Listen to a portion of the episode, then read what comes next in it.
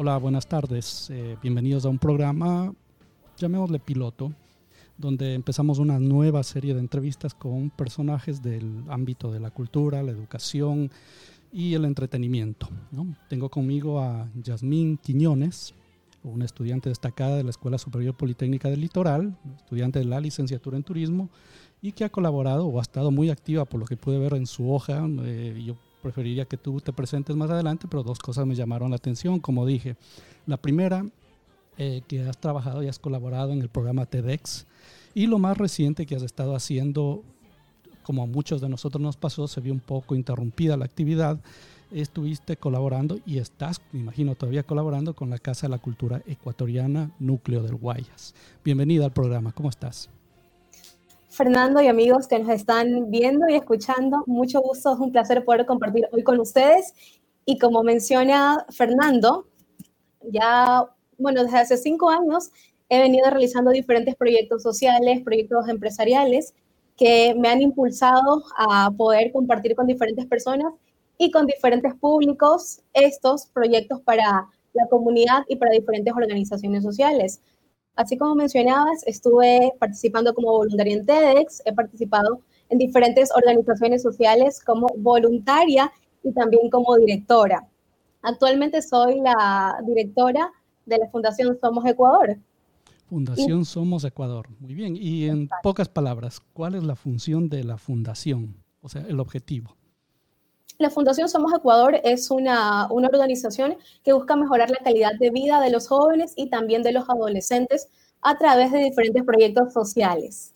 Bueno, e, es muy interesante todo esto. Yo creo que contigo hay una amplia gama de tópicos y temas de los que podríamos conversar, pero yo preferiría ahora, ya que es lo que me llamó la atención por lo que te he visto en Facebook, estás dando recomendaciones para mejorar nuestra expresión oral, nuestras presentaciones en público y todo eso lo haces como iniciativa personal tuya o es parte de algún programa, de alguna institución. Cuéntame. Mira, te comento.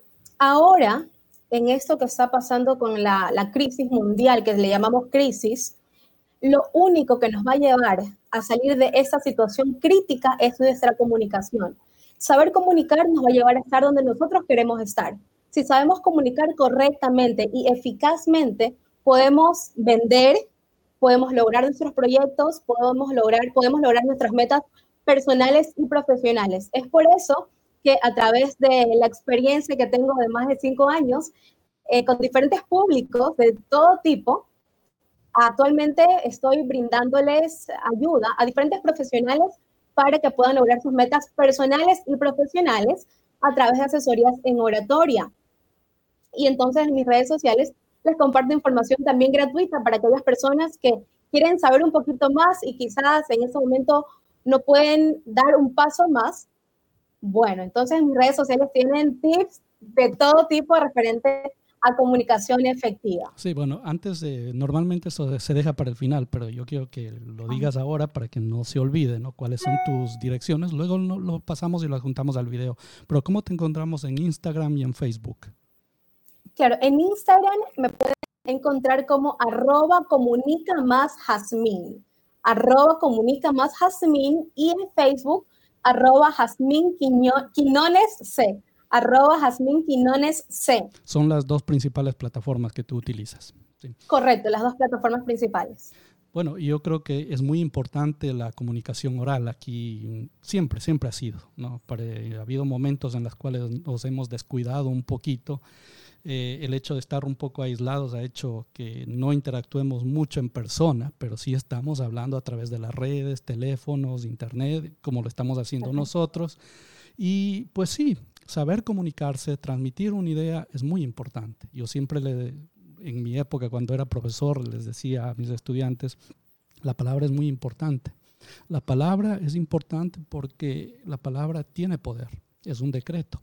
Una de las cualidades del ser humano es que nosotros somos la única especie que aparte de hablar, sonreír, hemos tenido o tenemos la habilidad, la capacidad de nominar las cosas. Y eso nos otorga cierto poder, ¿no? Poner nombre a todo, ¿no? Y de ahí, pues, eh, la importancia de la comunicación también. Y en algún momento, pues, no solamente cuando estoy interactuando y conversando con otras personas, sino también cuando yo hablo, me lo creo a mí mismo. ¿no? Y por eso es muy importante a veces que uno tenga, uno podría hablar de autoestima, de superación personal, pero yo creo que también a uno, a sí mismo, hay que hablarse bien, ¿no? O por lo menos tratar de pensar y siempre en términos positivos. A veces no es cosa fácil, ¿no? Las circunstancias, las cosas que vive uno, el entorno a veces nos, nos tiene eh, o nos da cierta presión y nos y nos eh, en algún momento nos desvía de ese camino del optimismo, la felicidad y parece que nos abruma y, y, como que hay una competencia interna entre que soy yo pero no me tengo que dejar ganar. Yo a veces uno pues decide rendirse y simplemente dejar que las cosas pasen. Pero siempre está la voluntad humana de mantenerse como tal y seguir y salir adelante. Por eso yo creo que es muy importante también hablarse a uno mismo y hablarse muy bien aunque sea de uno mismo y de lo que está sucediendo lo que pasa es, como justamente mencionas, a veces nosotros cuando nos hablamos, esa es la comunicación interna, cuando nos hablamos, nos decimos, yo no puedo o no me siento capaz. ¿Y qué es lo que pasa? Es porque muchas personas tienen una autoestima bajo o tenemos, el 70% de la población tiene el síndrome o padece del síndrome de... Hola, ¿se me escucha? Sí, se escucha muy bien.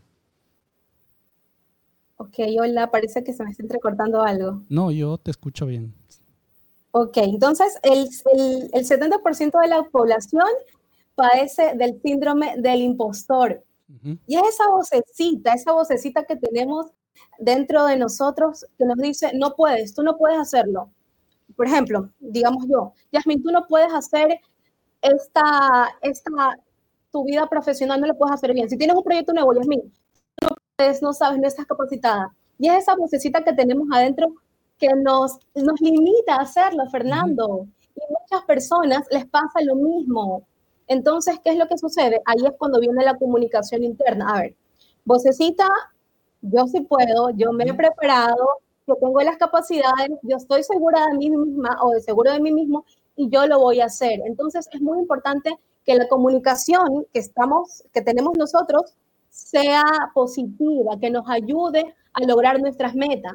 Y una vez que nosotros, ok, me hablé internamente y dije, yo sí puedo, yo lo voy a hacer, bueno, entonces la comunicación ya se externaliza y em, debemos de hacerla de manera efectiva para comunicarnos con las demás personas y lograr nuestros objetivos. Sí, em, todo esto yo también en algún momento pienso y tiene mucho que ver con el subconsciente también a veces, ¿no? Que es el, que realmente nos gobierna para muchas cosas, ¿no? Eh, pero cambiando un poquito el tema, eh, en la vida diaria, en el día a día, ¿no? Interactuando con otras personas, ¿no?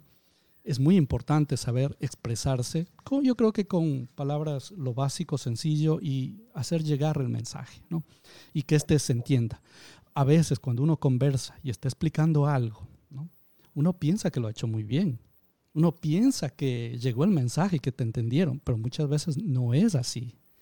O puede ser que haya un problema que yo no sé comunicar bien o la otra persona no me escuchó. Una cosa es que, como dicen ahí, sí, sí, sí, te estoy escuchando, pero no te estoy poniendo atención, ¿no? También hay que esperar el momento, así depende de la importancia del mensaje, yo entiendo. Pero es muy importante saber comunicarse en público, más que todo, yo diría, en el ámbito profesional, ¿no?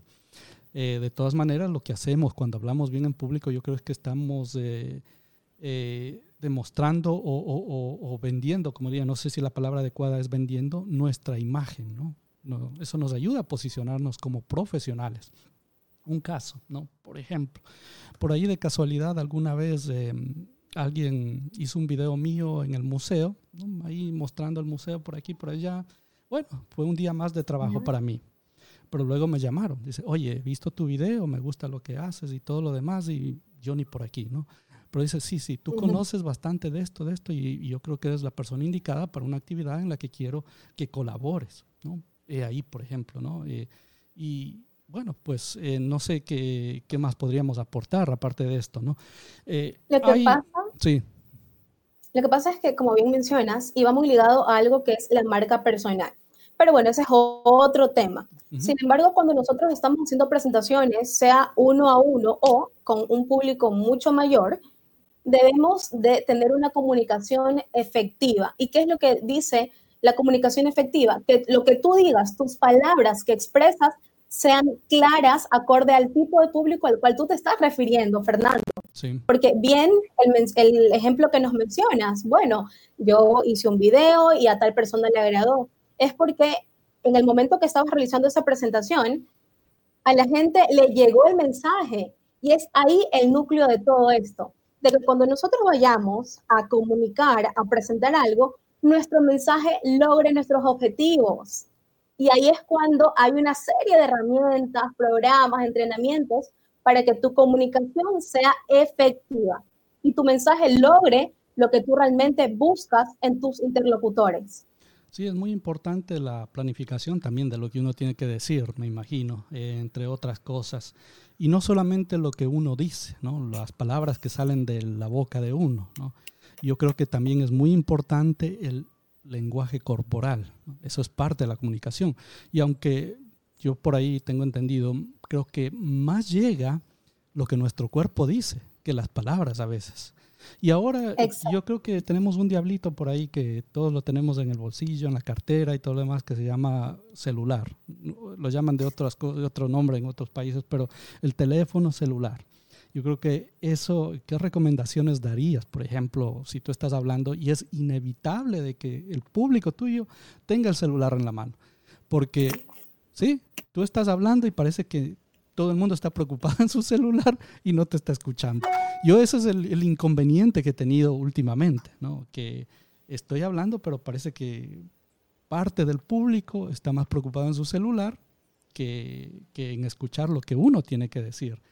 Eh, contra eso, bueno, lo primero, si, yo sé que es obvio que uno podría decir, no, no, apaguen sus celulares, sí, eso es una recomendación, pero tampoco puedes obligar a la gente a que apague su celular, o por lo menos que los ponga en silencio, ¿sí?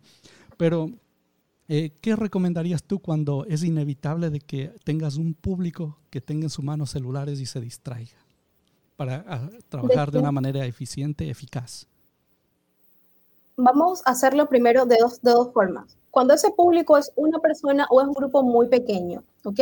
Y luego el público mucho más amplio, ya 30, 100 personas. En primer lugar, debemos de saber que cuando estamos hablando entre tú y yo o en un grupo muy pequeño, por favor, hay algo que se llama la etiqueta y el protocolo y nosotros no podemos estar conversando con el celular. Entonces, esa manía, ese patrón de conducta que tenemos de estar utilizando dispositivos móviles mientras estamos haciendo una una um, conversación no se debe hacer por respeto. Una norma básica de vida por respeto. Esa es una, eso es algo eh, muy esencial en la oratoria, en la comunicación. Sin embargo, ya cuando estamos con un público mucho más amplio, 30, 40, 100 miles de personas, ya ahí es que el orador, el expositor, pueda, permíteme quitarme los auriculares porque tengo un eco que no me deja concentrarme.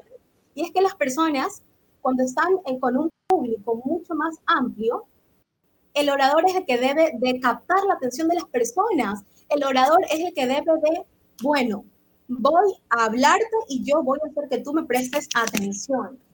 Entonces, para eso, quisiera compartirles una estructura para que el orador pueda generar ese interés en el público.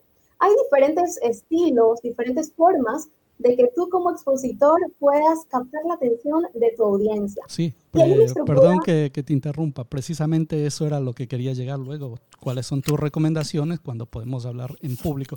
Y no necesariamente, bueno, sí, eso sería una de las... Eh, eh, obstáculos con los que podemos encontrarnos, ¿no? A veces que el público se distrae fácilmente con, con, estos equipos de tecnología que ahora tenemos. Entonces, eh, por favor, continuemos y rápidamente, ¿no? No sé si puedo resumirlo en cuatro o cinco puntos para que se haga esto conciso y pues así el público se, se aprenda más fácilmente, digamos, estas claves. Claro, con gusto. De hecho, yo soy amante de ir, ir al punto, al, al grano. Entonces, una estructura muy básica para poder interactuar con nuestro público es la estructura IDEA. La idea es un acrónimo de diferentes pautas que vamos hoy a aprender de manera mucho, muy, muy rápida. Y la primera I es de interés. Cuando tú vayas a hacer una presentación pública, no importa el número de personas, debes de generar interés. Tú me vas a decir, ¿cómo, cómo genero interés al iniciar una presentación? Bueno, vas a generar interés cuando inicias tu presentación, debes de generar impacto desde que empiezas a hablar. ¿Y cómo lo vas a hacer? Bueno, hay diferentes tips, pero te voy a dar esta recomendación y es que empieces con una pregunta retórica para tu público. Genérales una pregunta que, al ser retórica, no, al ser retórica, no necesariamente vas a buscar la respuesta de ellos. No, esa respuesta la vas a tener tú para en el transcurso, en el desarrollo de toda tu presentación, puedas irla respondiendo poco a poco.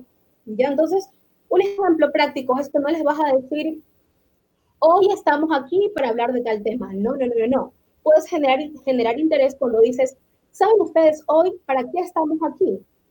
Y pum, empiezas a generar ese interés. Y en el transcurso de la conversación van delimitando y vas haciendo la justificación que corresponda al tema que te va a llevar a hablar. Un segundo punto es que en la estructura idea, la D, desconocimiento. A tu público, una vez que ya le generaste interés del tema que vas a hablar, bueno, tienes que darle información que esa persona o este grupo de personas no conozcan. porque qué aburrido, Fernando, es que voy a una, una conferencia.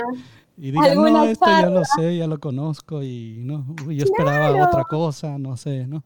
Bueno, suele suceder. Claro, qué aburrido. Hay, hay mucho público y en realidad, eh, sí. Eh, pero y, luego continuamos con esto de idea. Yo siempre recomiendo algo que es muy importante, ya que has dicho el desconocimiento y a veces, ¿no?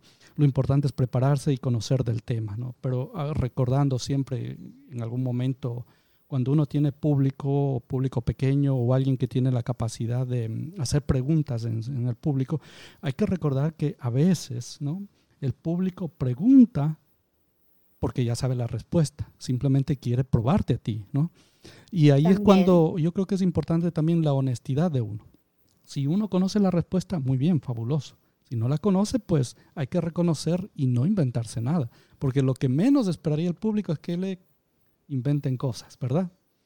Eh, Por eso hay una técnica, de hecho. Ya, de hecho. y, yo creo que eso nos cuentas más luego. Y entonces seguimos. Idea, I, D y la E. ¿Por qué es? Claro.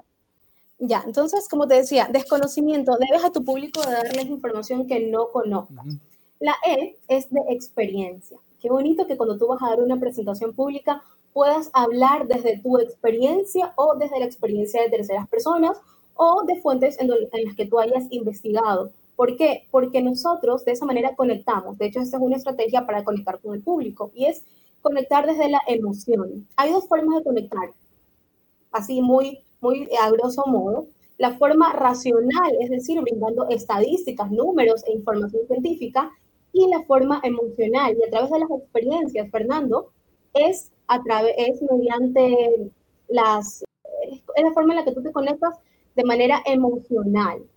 Y Finalmente, la A, la A de acción. Nosotros tenemos que accionar, tal cual como dice la palabra. Una vez has seguido esta estructura de generar interés, brindas conocimiento cuando hay conocimiento, también citas experiencias. Bueno, pero toda esta información debe de generar una conclusión y es cuando llegas a la acción. ¿Qué es lo que se va a hacer ahí? Vas a decirle a tu público en este momento o posterior a esta conferencia, vamos a hacer alguna actividad que nos lleve a la práctica. O, dicho de otra manera, generar acción es pedirle a tu público qué es lo que tú quieres que ellos hagan. Esencialmente es eso para que puedan, tú puedas corroborar de que esta información sí les llegó a ellos y que ellos han aprendido. Bueno, realmente es lo que siempre hacemos, inclusive en el salón de clase, el feedback, ¿no? Eh, Exactamente. Hacer un resumen también de, de todo, ¿no? ¿Y cuál era pues el, el tip que eh, tú me ibas a recomendar en el caso de que te preguntan algo y tú no sabes qué es? Y bueno, pues uno, lo mejor es ser honesto, ¿no? Y, pero ¿cómo lidiamos con esto? Porque hay gente que a veces pregunta cosas que pues uno ni se imagina que podrían preguntarte, ¿no? Por así decirlo. Podría poner ejemplos, pero, pero mejor no lo hago. ya, ok, mira. Hay dos formas. Vamos a, vamos a a esquematizarlo, por decirlo de esa manera. Hay dos maneras. Si preguntan algo y tú no lo conoces y está bien, porque aunque sepamos de un tema, no somos, no somos los, genios, No somos todos Entonces tú puedes decir, en este momento desconozco esta, la respuesta, pero te puedo, más adelante nos podemos poner en contacto para darte la respuesta. Esa es la opción A, pero uh mejor dejemos la... Como que quede en el aire también así, como que uno se la está sacando también, ¿no? Pero, ¿y la opción B cuál es? ya, esta, esta, opción A, de, esta opción A, dejémosla como opción B. La, la, la, técnica, que es la opción B, que la vamos a llevar como opción A, es que, bueno, cuando tú no conoces la respuesta, puedes decir, muy interesante tu pregunta, Fernando. ¿Quién del público desea brindarle una respuesta a nuestro compañero o a nuestro colega? ¿Quién del público le gustaría aportar? Ojo con esta palabrita. ¿Quién del público le gustaría aportar con esa respuesta? Entonces ahí tú te la sacas y vas a hacer que tu público también pueda responder, porque le sí, y, más que te, que te ayude, que esa es la idea, pero es que tú brindes a ellos la oportunidad también de interactuar. Sí, eso, eso es importante también, sí, la interacción. Hay que darle oportunidad a que pues se involucren en la conferencia, en la charla, en la conversación. Correcto. Entonces tú les dices, ¿quién de ustedes les gustaría aportar con la respuesta a la pregunta que nos hizo la persona? Entonces tú, ojo, ojo, aquí juega bastante el lenguaje corporal, Fernando, y es que vas a hacerlo de tal manera que te proyectes como que tú lo sabes pero tú quieres darle la oportunidad de que la otra persona responda. Entonces, sí, vas, vas haciéndolo de tal forma de que, bueno, ¿quién le interesa responder o quién quiere aportar? Y de esa manera tú no lo hablas, no, lo, no dices, no fue la pregunta, pero le das la oportunidad a que otra persona lo haga. Y es muy efectivo en realidad. Sí, yo ya la, bueno, no, no, me, no había caído en cuenta, pero ahora analizando mis años de estudiante, yo creo que tuve un montón de profesores que se sabían ese truco. a ver, a ver quién de ustedes sabe, siempre era eso en algún momento. Y, y, sí, bueno, yo creo que ha sido, bueno, ya llevamos, fíjate, casi media hora conversando, ¿no? Oh, ya, sí. No, sí, por ahí, 20 minutos yo creo que está muy bien para no abusar del tiempo de las personas que, que, nos ven. Me gusta hacer esto un poquito corto, conciso, ¿no? Y pues que no, no nos quite mucho, porque ahora todo es muy rápido, la gente quiere informarse rápidamente y tratemos de hacerlo así. Eh, ha sido un gusto. Sí, perdón, dime, dime. Fernando, de hecho, quiero invitar a todas las personas que nos están viendo y que nos van a escuchar también es que puedan ir a mi página en Instagram, arroba comunica más Jazmín, porque ahí ustedes van a ver tips, recomendaciones de todo tipo. Les estoy brindando técnicas gratuitas de cómo ustedes pueden hacer presentaciones públicas y también presentaciones de uno a uno. Porque, les recuerdo, sepan que saber comunicar nos va a llevar a estar donde nosotros queremos estar. Y en esta crisis que estamos pasando necesitamos hacerlo de una manera correcta. Entonces, en Instagram pueden buscarme y ahí constantemente estoy compartiendo la información gratuita. Sí, la idea es hacernos notar de una manera, llamémosle así, adecuada, ¿no? en el cual pues tengamos eh, la, la, oportunidad de destacar ¿no? y que pues eh, nuestro mensaje, lo que queremos decir, llegue tal cual como nosotros queremos que llegue. Eso yo creo que es lo importante. Y lo llamamos comunicación eficaz, ¿no? Y esto ha sido eficiente, efectiva, sí, eh, comunicación efectiva. Muy bien. Ha sido un gusto charlar contigo. Agradezco que hayas aceptado la invitación aquí a compartir estos minutos vía internet. Y pues eh, estaremos en contacto y espero que en alguna otra ocasión, ¿no? Planifiquemos otro tema o si quieres ampliamos un poco más, ¿no? De, de todo lo que hemos estado conversando el día de hoy. Dale, la, idea es, eh, espero hayamos llegado y que esto sirva de enganche pues para futuras presentaciones en línea.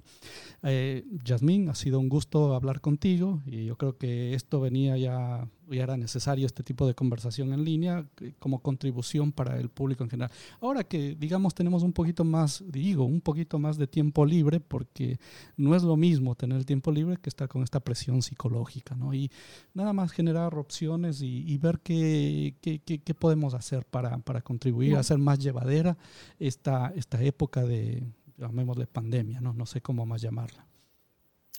No le llamemos crisis, no le llamemos crisis, porque la verdad es que detrás de una crisis hay muchas oportunidades. Y permíteme brindarte una estadística, y es que con todo lo que ha pasado en el mundo, por lo menos en Latinoamérica, el comercio electrónico ha explotado en un 300%.